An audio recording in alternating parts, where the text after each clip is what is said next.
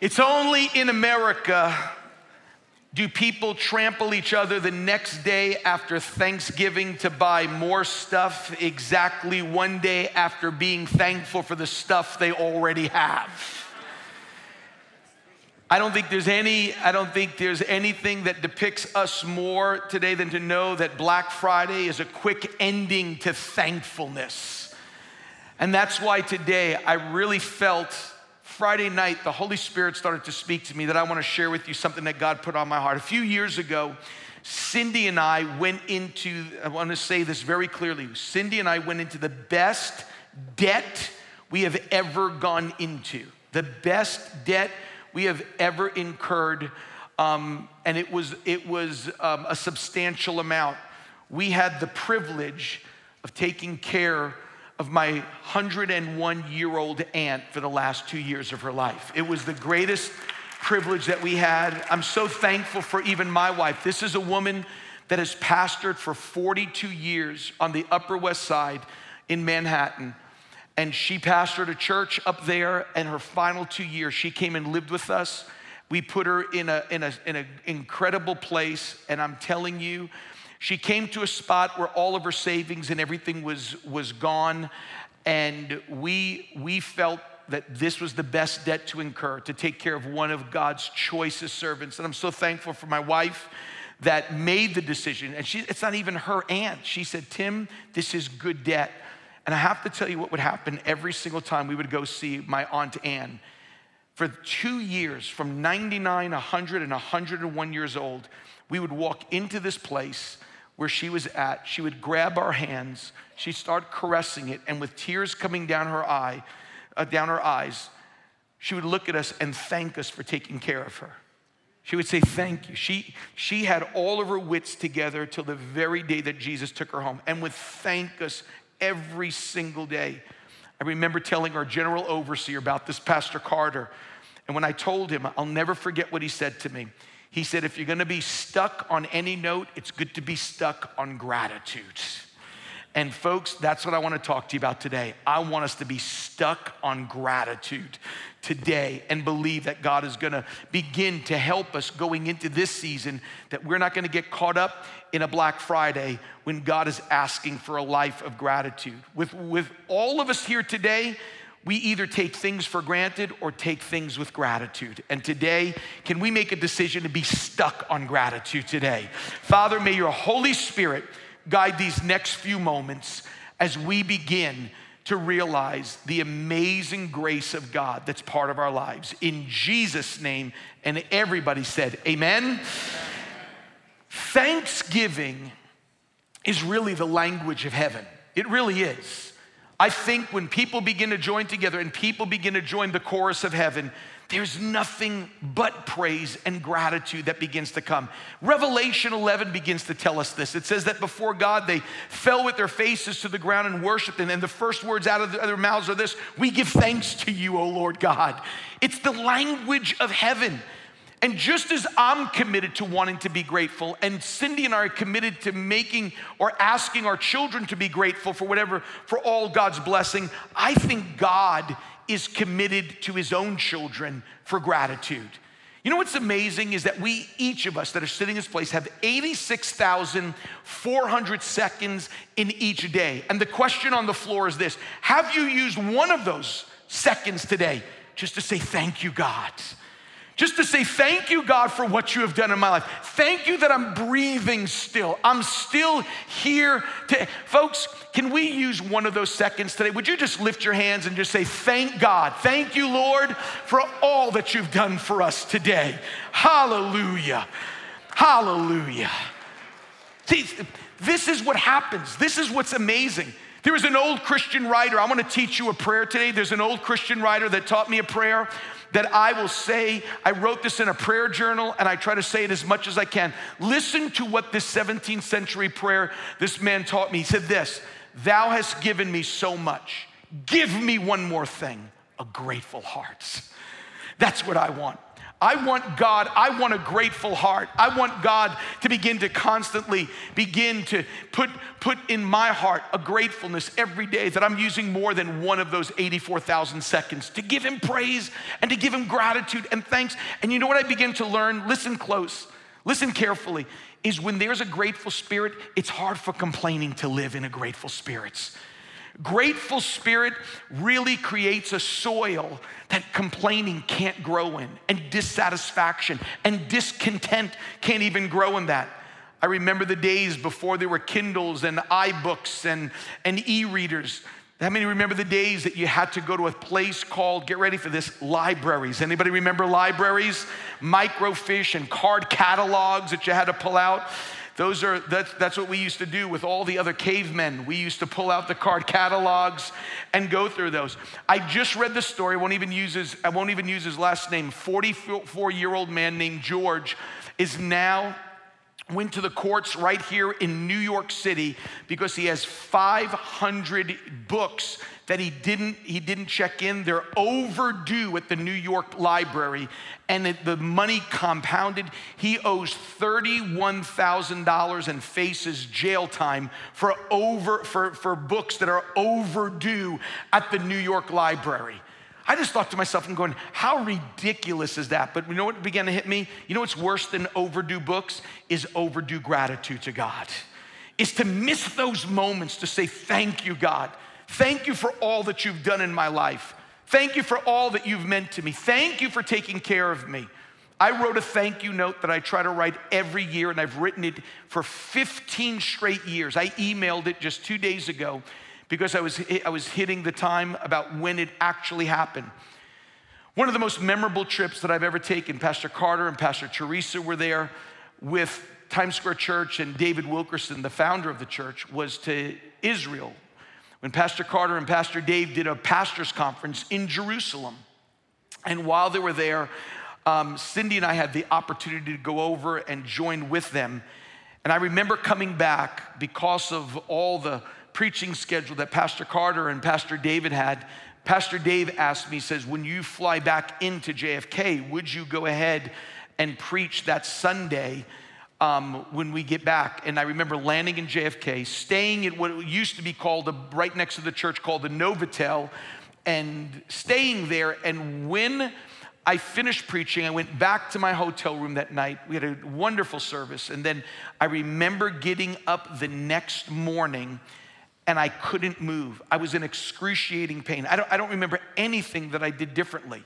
I couldn't lift my arm, my, my, my neck, everything was uh, from my neck, my back, and my arm was in excruciating pain. Had no idea. It was a miracle that I got on a plane just to get home. And I was supposed to go the next day to the West Coast to do something over there. And the doctor just never has never seen me in this kind of pain shot me with so many steroids this, that he said to me his words to me was he said i put as many steroids in you as i did for a woman that was in labor and it did nothing and something was going on one doctor before the mri uh, because there's so many sub stories to this let me just tell you this one one doctor gave, uh, that we went to before the mri and gave to me three months of Percocet and said, You can take this to get rid of the pain.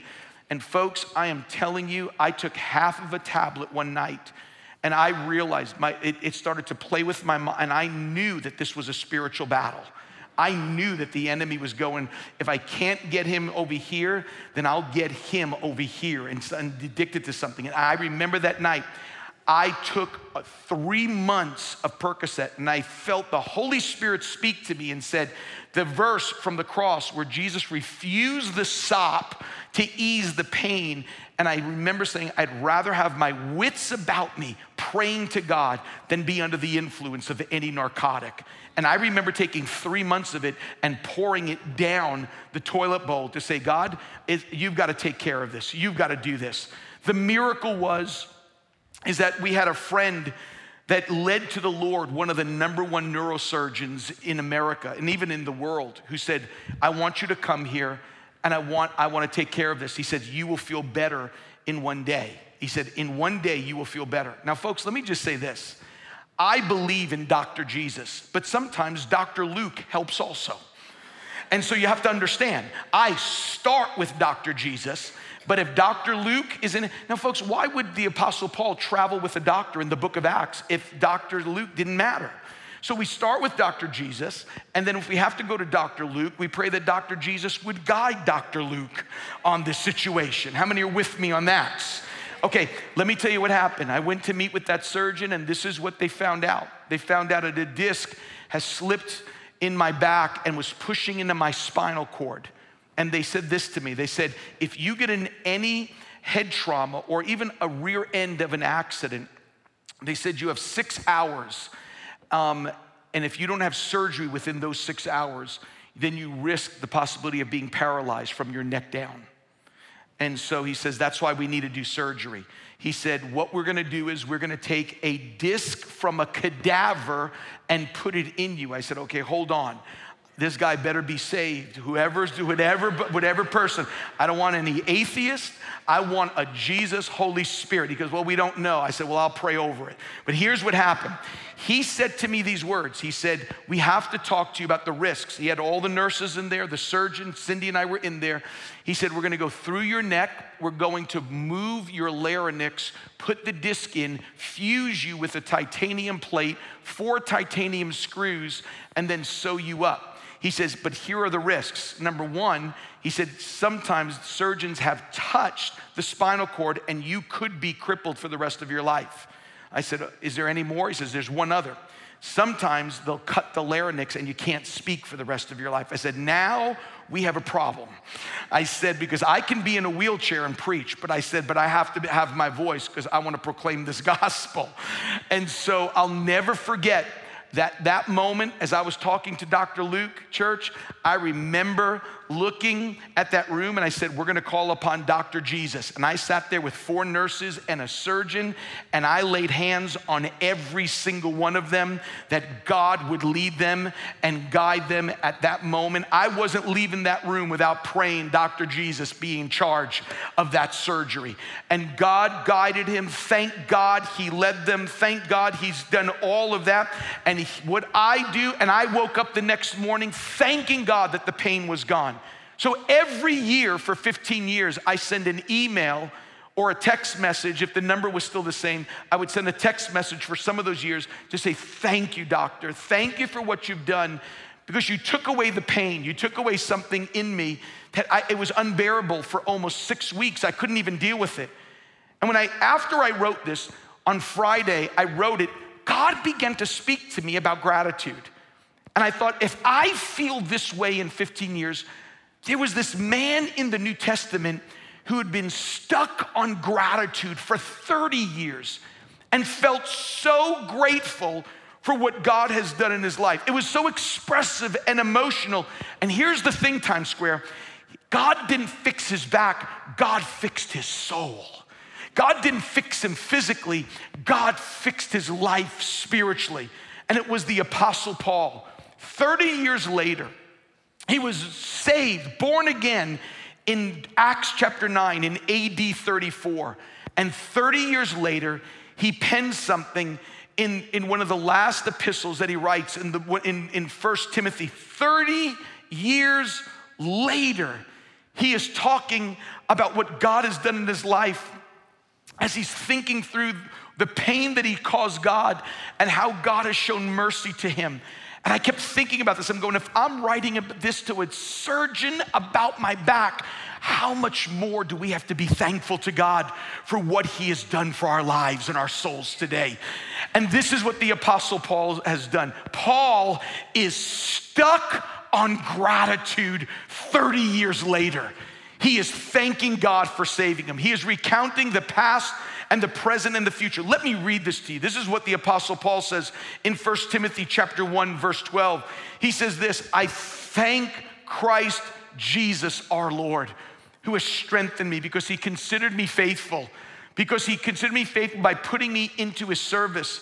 And even though I was formerly, these are gonna be important later, a blasphemer, a persecutor, and even a violent aggressor, he says this, yet I was shown mercy because I acted ignorantly in unbelief, and the grace of our Lord was more than abundant with the faith and the love which are found in Christ Jesus. And then he says this this is a trustworthy statement. This statement, you can take it to the bank.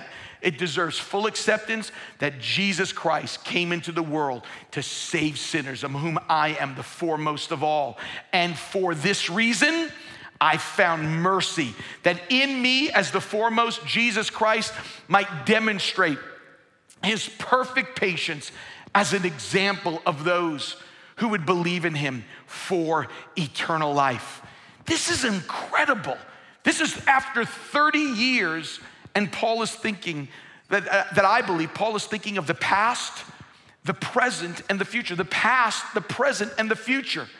What, what, what, I, what Paul is doing is he is ashamed, I think, for what he has done, but yet astounded that God would use him and amazed that his life can even speak to those that have yet to be saved. This is what I think he was doing. I think Paul was thinking of the past, and the present of the future, the past, what he was. That was the violent aggressor, the blasphemer, the persecutor. And then all of a sudden, he was thinking of the present, what he was and what he's doing. That I'm preaching this gospel despite of what I was back then. And then this is what blew me away. He was thinking of the future of those who would eventually believe, that they could look to his life and go, man, God changed him. God can change anybody. That really it was a gratitude that looked in three directions is what I see. That when Paul thought of his past, he was thankful for the grace of God. When he thought of what he used to be, he was thankful for what God has done inside of him. When Paul thought of the present, he was even thankful that God would use him thinking, You know all this of what I've done and who I am, and yet you would still use me. And finally, when Paul thought of the future, this is what's important. We'll get to this. He was thankful that his conversion would give hope to those that would be saved in the future. He's saying that I could, that, that what happened in me could even happen in others. And I see a gratitude that says it like this. You know what I see what it's saying? Let me make it real simple. I think Paul was saying this. Here's what the past is telling me. Ready for this, church? God's grace is bigger than any sin you've committed. I want you to think about that. What you have done or what, you what, what, what has happened in your past, can I just tell you, God's grace is bigger. God's grace is abundant. God's grace is able. Once you hear Paul's bio, you start to realize this is amazing grace of what God has given to him. You know what the present is? I think God, Paul is just saying this I can't believe God would use me. Not only is grace bigger than any sin I've committed, but I can't even believe that God would use me. This is amazing. It's the grace there, it's the mercy here, and then the hope. If God can get a hold of me, you ready for this? Then God can get a hold of anyone. That's what he was saying. That's really what it was. So I, I, I want to just take a few moments to get us stuck on gratitude, to take a page from Paul as we go into this Thanksgiving week. I want us to take a page from Paul. Maybe those who are watching online are new converts, that maybe you've been born again only over the last six months. I want to get you equipped going into this, thing, this, this Thanksgiving season. And Paul knew, you ready for this, church? Paul knew exactly who is responsible for what has happened in his life. Here are the opening words I thank Christ Jesus our Lord. You know what he was saying was, it's not church, it's not a denomination, it's not a religion. There's no synagogue, mosque, cathedral, or church that can do this for me. Jesus Christ did this in my life. Jesus was the one that did this.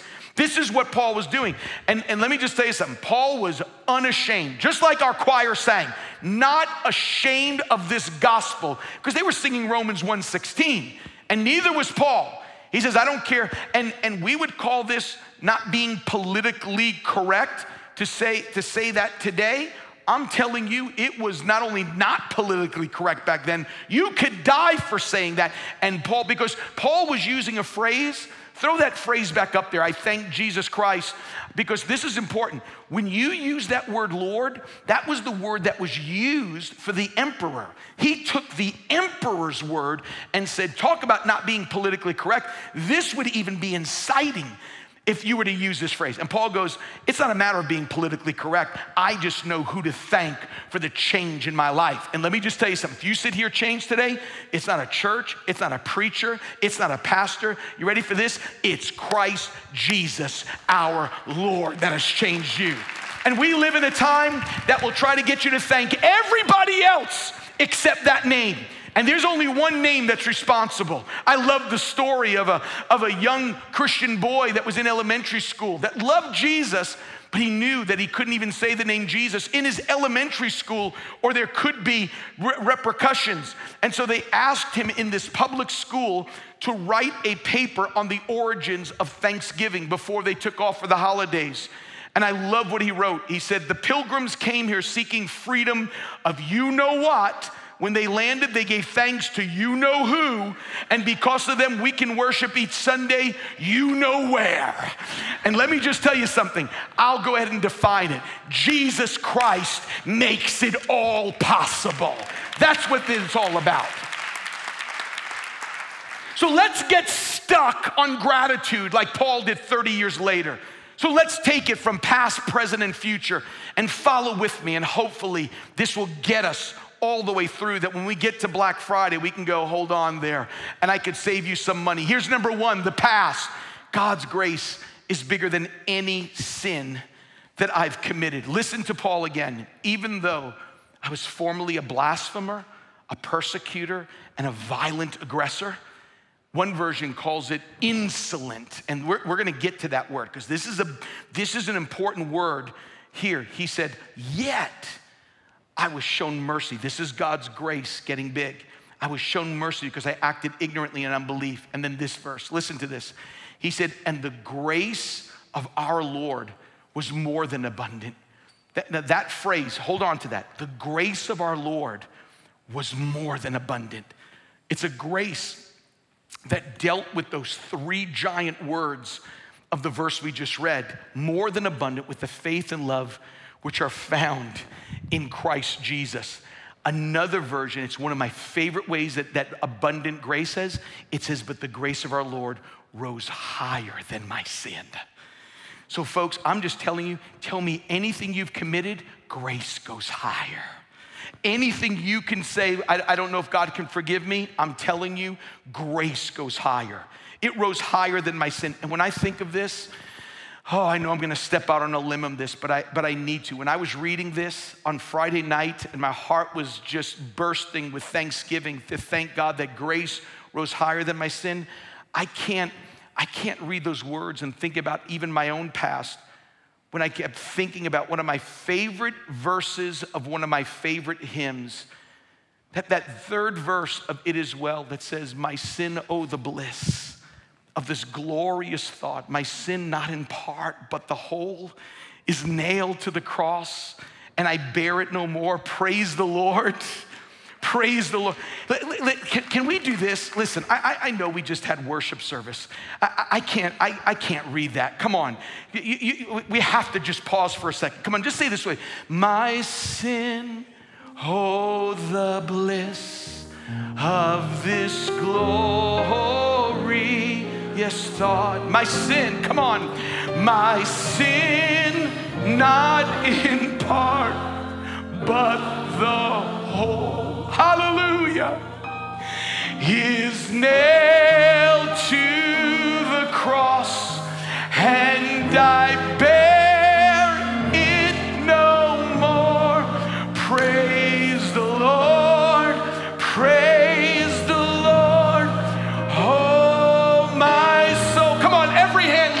that verse again.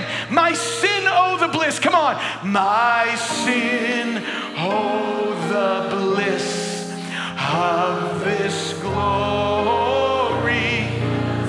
My sin, not in part. Not in part, but the whole. Hallelujah. His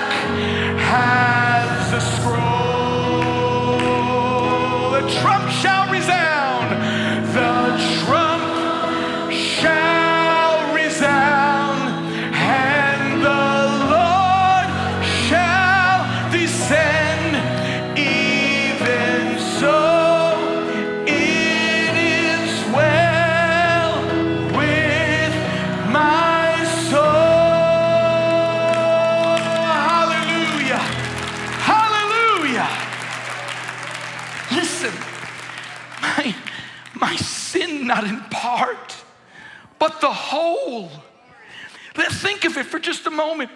Paul, Paul uses three words, and they're just not any three words. It builds to this dark, sinful climax. Think of it. He says, I'm a blasphemer, I'm a persecutor, I'm a violent aggressor. The, the things that Paul begins to mention, church, I want you to get this. He starts from blasphemy, people that have, he said, I've said bad things about the people of God, the church, even Jesus. And there are some that are sitting here, even some watching online. You have done that.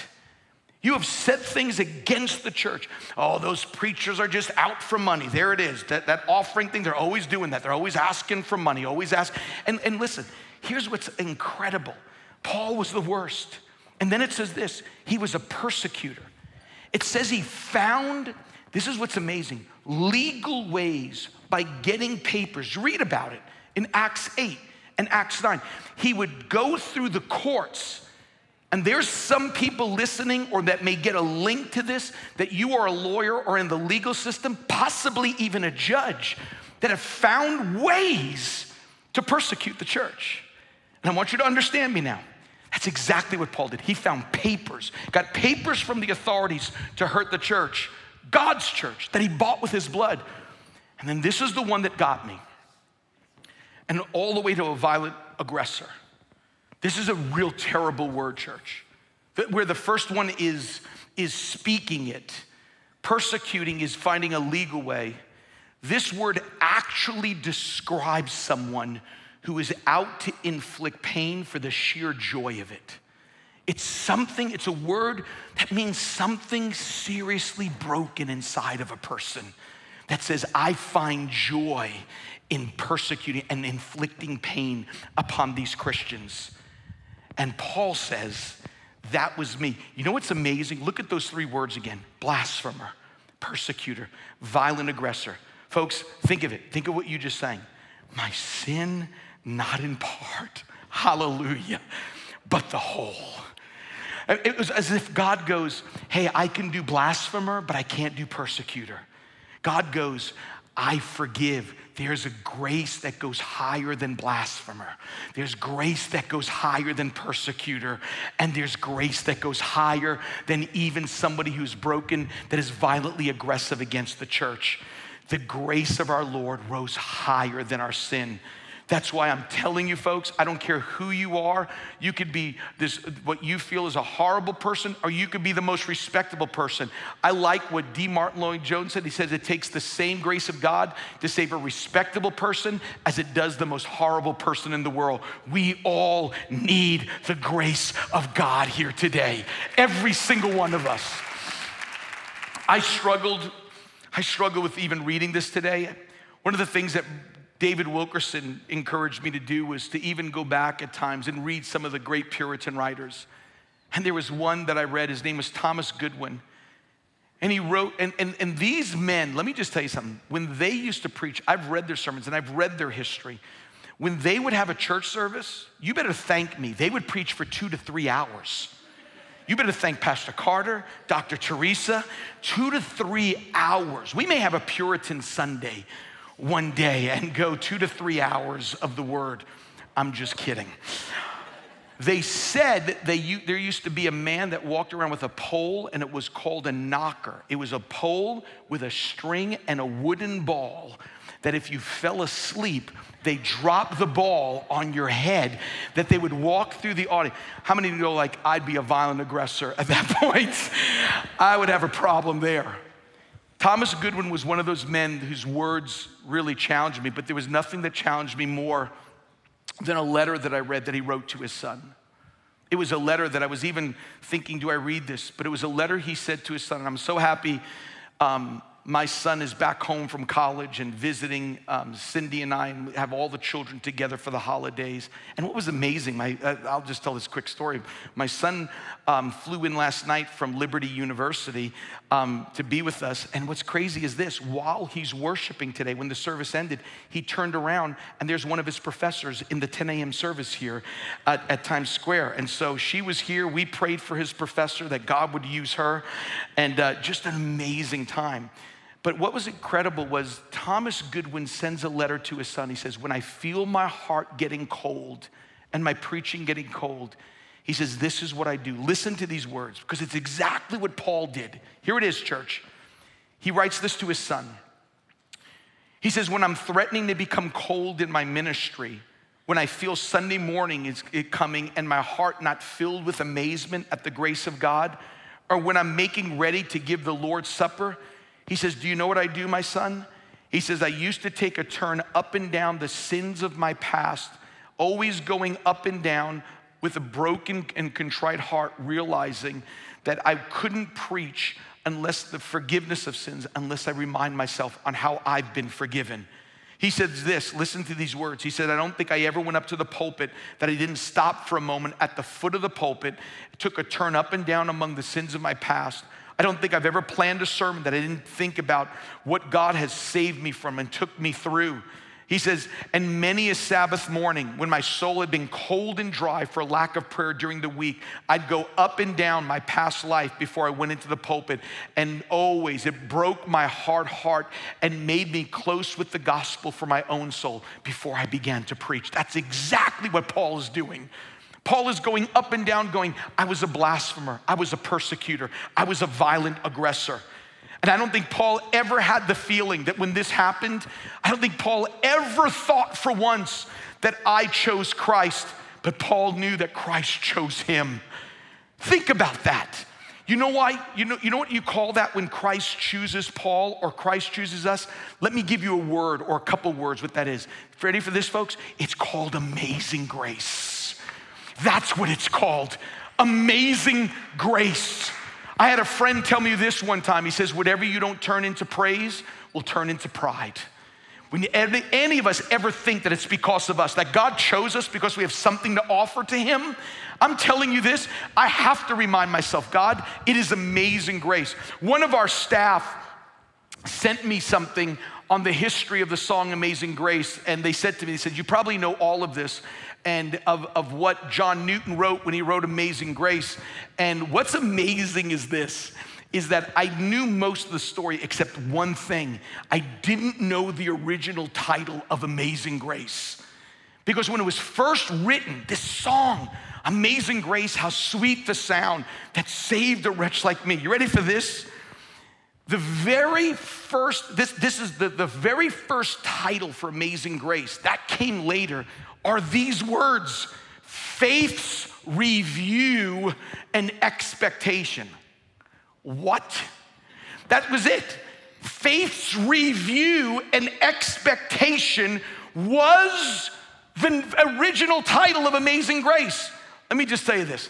If religious people want to call it that, then, then, then, take it from just some common guy that spits a lot. It's amazing grace.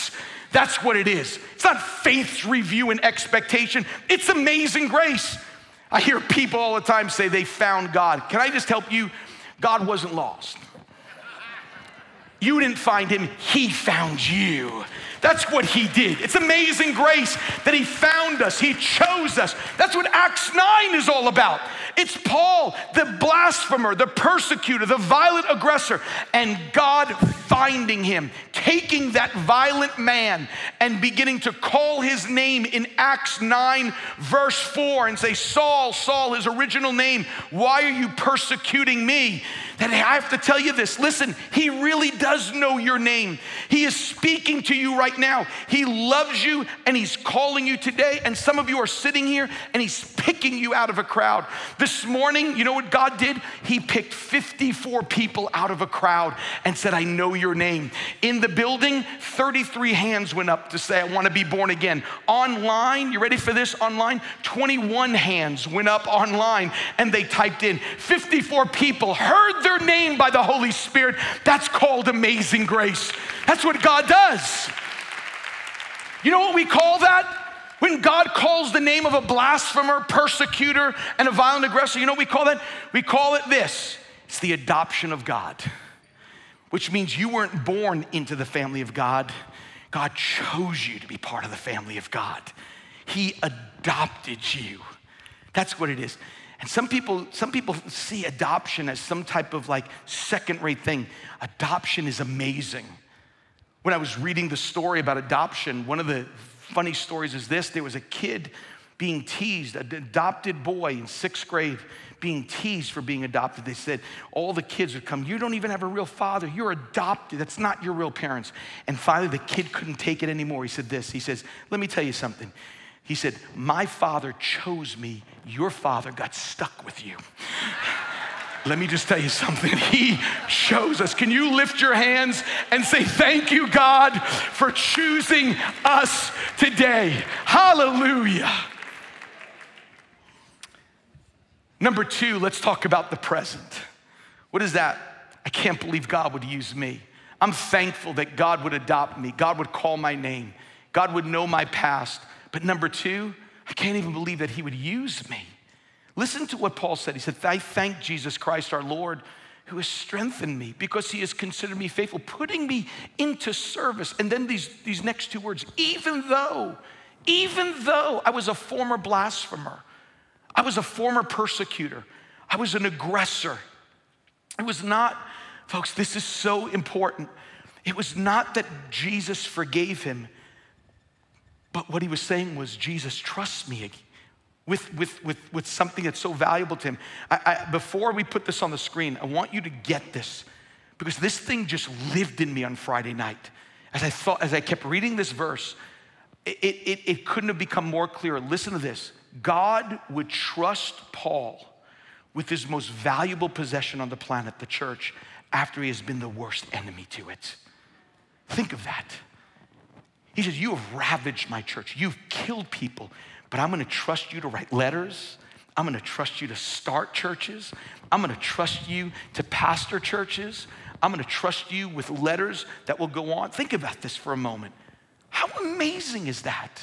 How amazing that God would trust him with the very thing that he persecuted and abused. What kind of God is that? It's a God with amazing grace. That's the kind of God he is. Uh, let me give you a side note here for a second. Uh, when I read the story in Luke 15 of the prodigal son, there is one item I can't, I can't seem to get over the hurdle of the father on this, the, the, the generosity of the father.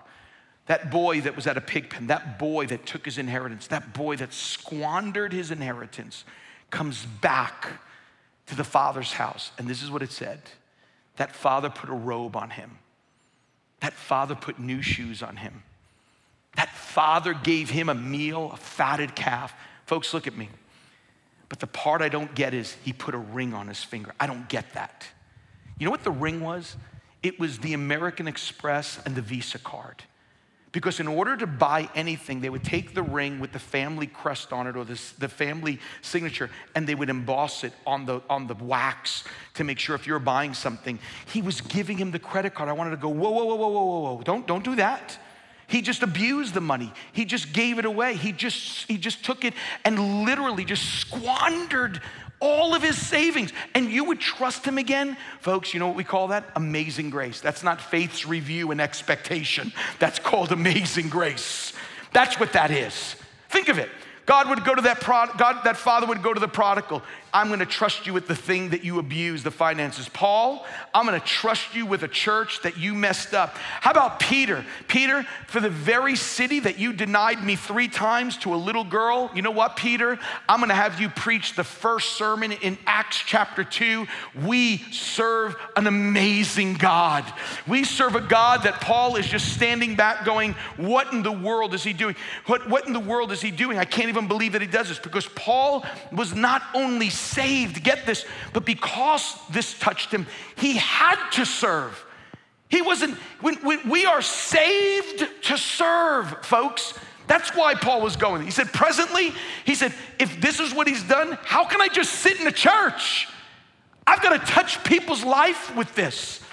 I can't just take it in and just go, thank you, God, for setting me free with this amazing grace.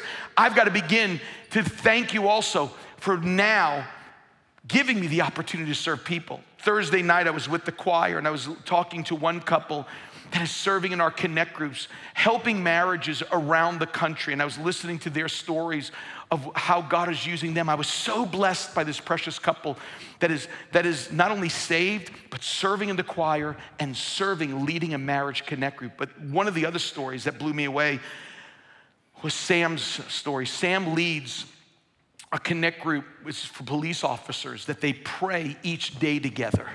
Police officers in the five boroughs. They started a connect group. And, and I have to say this um, I, I, was, I hugged Sam this morning and thanked him. He just came up to me out of the clear blue. He says, Would you pray for my boy today? I said, Of course. And, and I had a chance to pray with 12 year old Jaden. He said, Today, this is Sam. He goes, Today, 12 year old Jaden became born again today. It was the first time he ever prayed that prayer. He said he became, and I'm just going, Sam, this is the blessing of the Lord for all that you're doing. God's taking care of your own family. And that little boy, man, I just, I had a chance to pray with that little guy today and so thankful for him. But I heard the story about Sam's group. One of the most precious people, some of the precious people that are serving, saved and serving in our church is Mickey and Octavia. Mickey is in law enforcement, and Mickey has worked on security assignments, Octavia in other areas of ministry. They have three small children. And at the end of the summer, Mickey contacted COVID and he was placed in an ICU, and the medical personnel wasn't even sure if Mickey was gonna make it. We're saved to serve. That connect group went into action. The officers' connect group arrange prayer meetings three times a day, Monday through Friday, one time on Saturday and Sunday. And they started praying for Mickey all over New York. Even at one point, another Connect group, which is the parents' prayer group, said, We'll also take an hour during the week and we'll start to pray for them every Thursday evening. And folks, on Thursday morning, November 4th, a few weeks ago, the hallways were lined with police officers as Mickey walked out of that hospital for the very first time. You know what that is? We're saved to serve. Not just to sit in a service, but to serve people. That's why when you begin to go on tsc.nyc forward slash groups, we're not just asking you to join one, we're asking you to serve people in that. We're asking, that's exactly what Sam did, and to see what God has done. Can I, can I do this today for just a moment? One of, I just heard one of our Connect Group leaders who is down south, her name is Carol, and I've asked permission to tell this story. And Carol just got found out she's leading all of these, these widows and finds out that there was some abnormalities and they want to do a mammogram for her. And I said, We're going to pray for Carol, right? Can we serve right now? Can we serve in prayer? Father, in the name of Jesus for Carol, as she's watching online or whether she's watching or not, thank you for that 79 year old woman that is serving God from down south. And I pray right now for health, I pray for healing. I thank you that we are not ashamed to pray that Dr. Jesus Jesus would touch Carol right now. And we believe that in your name. And everybody said, Amen and Amen. Here's what's amazing God forgave Paul for what he did to his church and then gave him access to the very people that he hurt. That's amazing to me because this is what God does. This is the miracle of the gospel. Let me close with this. It wasn't just past and present, past God's grace, took a violent man, a persecutor, and a blasphemer, and showed me grace. But then he would put me into service. He would allow me to handle the people that I so brutally abused. That he would put me in charge of churches and writing letters to churches thousands of years later. We're reading one of those letters from the, from the former blasphemer, persecutor, and violent aggressor. And it's amazing to see. But Paul says there's a future that I want you to think about. The future is this, and this is where we close. If God can get a hold of me, then God can get a hold of anyone. That's what he was saying. Let, let me read it to you because I want, I want you to see the words in verse 16. It says this, and yet for this reason. Those are the words. For this reason. What is the reason, Paul? I found mercy so that in me, as the worst, that's the word foremost, as the worst, Jesus Christ might demonstrate his patience as an example for those who would believe, who would believe, that's future tense, who would believe in him for eternal life. He said, This is the reason God was using me as a, the word is example, he says. It's another word for prototype. He was saying what happened in him was kind of an outline of what God can do in anyone. Paul was saying, If he saved me, no matter what you've done today, he go, Paul goes, I'm the prototype that the worst of the worst can be saved. You know what's amazing? It's this. Everything on that list Paul did, he forgave. Here's what's crazy Paul did the damage, God paid the bill. Paul did the damage, and God paid the bill. I was, um, was eating in a restaurant. Um, with a friend. And we were finishing up, and the waitress was, I, I was kind of signaling to the waitress, it's time to go. Like uh, we're kind of hold up the finger, and then she brings the bill and everything. So I watched her coming over, and she, and then I just watched her, like, like she thought of something and walked away. And then she came back, and I said, I, I need the bill.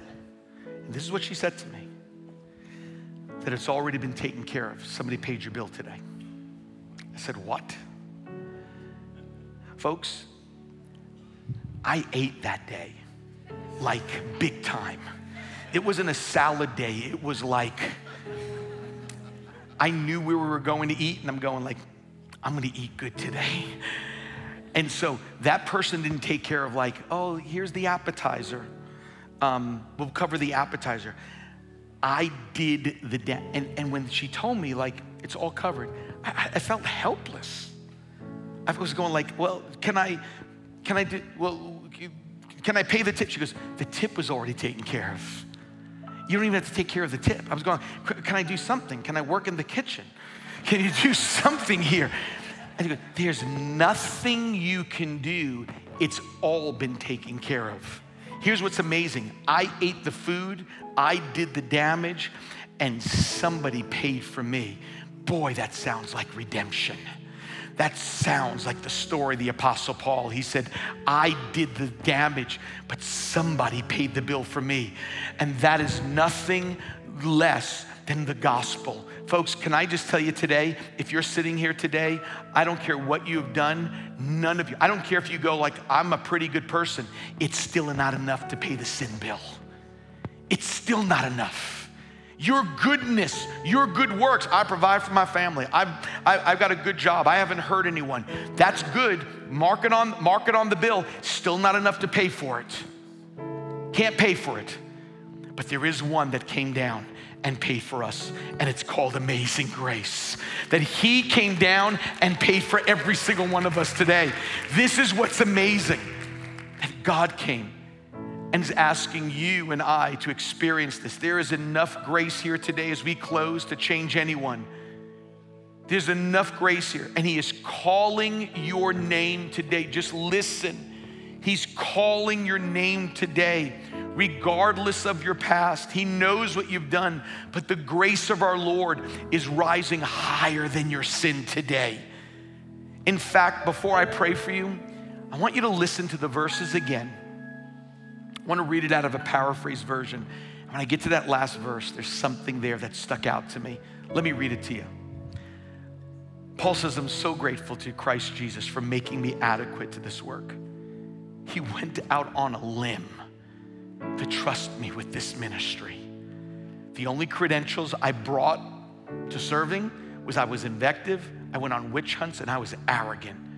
I was treated mercifully because I didn't know what I was doing and didn't know who I was doing it to. That's why Paul said, when Jesus calls him, he says, Paul, Paul, why are you persecuting me? Grace mixed with faith and love poured over me. Hallelujah and into me. And all because of Jesus. And he says this here's a word you can take to heart and depend on Jesus Christ came into this world to save sinners. And here it comes, folks. I'm proof. Public sinner number one of someone who could never have made it apart from sheer mercy. And now he shows me off evidence of his endless patience. Here it comes to those, I love this part, right on the edge of trusting Him forever. If you are sitting here or watching and you are on the edge going, could he forgive me? Does he love me? And you're on the edge. Listen, balcony, main floor, online, and you're right on the edge. This is my job today. becomes the greatest decision you can ever make. I'm here to push you over the edge, to get you to a place to go. He loves you, He can forgive you. His grace goes higher than your sin today. That's what He's come to do. He has paid that bill. How, do, how does this work, Pastor Tim? Jesus called the relationship being born again. That's the John 3 relationship. These are Jesus' words. He said this No one can see the kingdom of God What's in the kingdom of God? Forgiveness, eternal life, the blessings of God, unless they are born again. Pastor Tim, what does that mean? Now remember, these are Jesus' words, not ours. What do these words mean? He was saying, just as you have a first birth, you need a second birth. You need a second birth. What, what do you mean by that? That just as you were born physically in maybe a hospital, you need to born, be born spiritually on the inside. And this is the work of the Holy Spirit. Well, how does that happen, Pastor Tim? It is as simple as ABC. And nothing would thrill the heart of God more than to see people in this place and online join those 54 that have just become born again this morning. Those letters mean something. A, it's admitting that I'm a sinner. That's what Paul did. I'm a blasphemer, I'm a persecutor, I'm a violent aggressor. Sin means that we're all broken, including me on the inside. I can't fix myself. There's not a promise you can make to fix yourself. There's not a program you can go to to get yourself fixed on the inside. They may be able to stop an addiction. They may be able to even hold back some, some, some, some behavior. But I'm here to tell you this the sin problem, you can't fix it. There's not a church, a priest, a pastor. There's not a program or a promise you can make to fix it. Only one person can fix it. It's Jesus Himself. It's the only one that can fix it. It's the only one that can fix it. Well, Pastor, then what, what, how, how does that happen? That's the B word believe. Believe that God sent his son to fix something that I couldn't fix on my own. Jesus would be God's gift to this world. That when we celebrate Christmas, in the, in the, and believe it or not, in a month, almost a month to come, when we celebrate Christmas, I'm here to tell you it's not some man that puts presents under a tree, it's the God man that hung on the tree. That's what Christmas is about. That He gave a gift for us, a gift for you. What he was saying, what, he, what was he saying? Because some of you are going like, how do you get to heaven? Well, I'm a good person. I haven't hurt anybody. Well, folks, if that's the case, then why would God have to send His own Son? If you can get yourself there, if you can get yourself there, well, I'm, listen, I'm, I'm, I'm a Baptist or I'm a Jew or I'm a Muslim. Or, folks, those are great. Listen, that's fine. That doesn't get you to heaven though. That doesn't get you to heaven. What? Are you serious? It doesn't. You can just say, I'm a Baptist, I'm a man. You can use any title you want. That won't get you there. It is trusting Jesus and believing in Him that He is the only one that died the death you should have died, lived the life you couldn't live, to give us reward that we didn't deserve, which is called heaven and forgiveness. And finally, it's saying, You are See, I confess you as Lord. That word, as Paul started off that whole epistle, I want to thank Christ Jesus, our Lord. You know what he was saying? You're the boss now. That's Romans 10 9. If we confess Him with our mouth and believe in our heart, if we confess Him with our mouth that Jesus is Lord and believe in our heart that God has raised Him from the dead, you shall be saved. That's what the Bible says. But that Lord part, it's easy to say, but man, it's us going, you don't just get Sundays at one o'clock, you get every day. Religion wants you to think that once you come in the building, you're going to be a good boy and listen to God. God says that's religion. Relationship says, I want you every single day. And today that can happen. I want you to close your eyes and bow your heads. If you're watching online, this is a moment for you that God's going to change you from the inside out and you're going to have the opportunity. I'm going to I want to I want to pray a prayer. There's nothing magic about this prayer. But it just incorporates what we just talked about so we can begin to start a brand new journey with God today.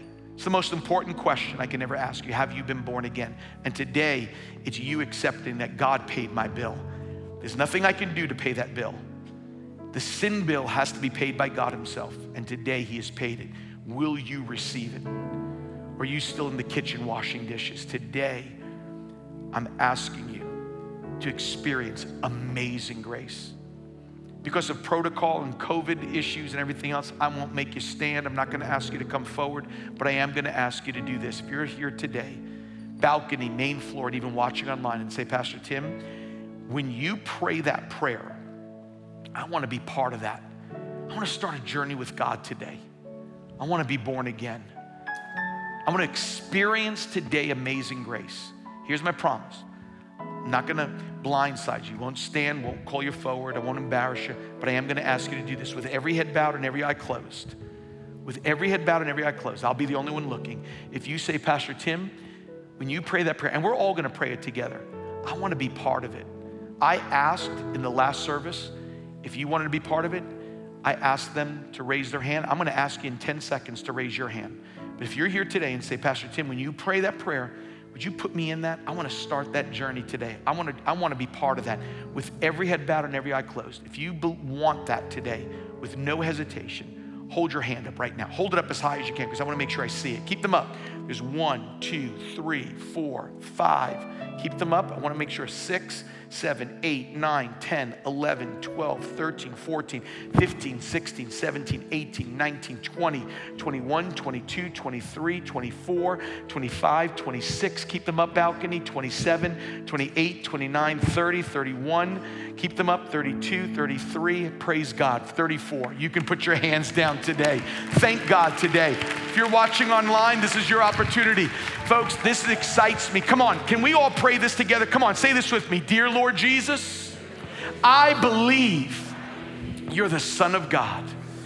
I believe that on the cross, you took my sin, my shame, and my guilt, and you died for it.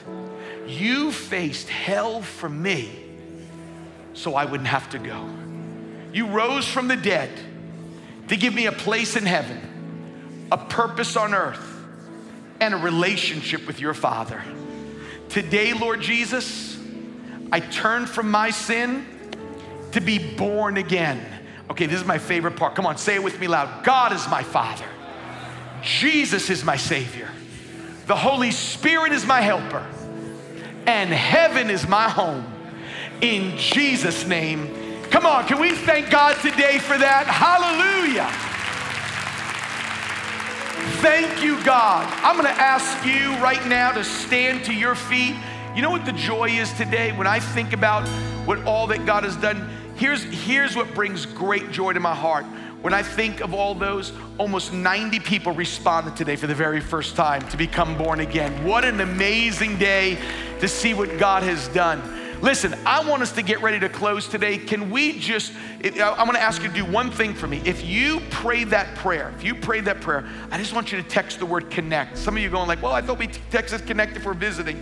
Well, we'll use that number for a lot, and then we know what that's for. Then we're gonna send you some, some tutorial videos, take seven minutes each to get you started on that journey. And we want to just welcome you to the family of God. How many believe it's amazing grace that we're here today? Come on, before we leave, before we leave, I just want to also say it's once again, it's so great to have our general overseer, Pastor Carter Conlon, in the house today.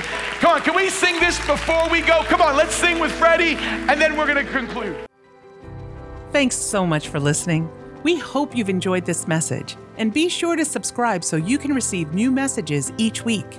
Visit tsc.nyc for all the latest info on how you can stay connected. Also, don't forget that you can follow us on social media on all major platforms at Times Square Church. Thanks for tuning in today. Have a great week.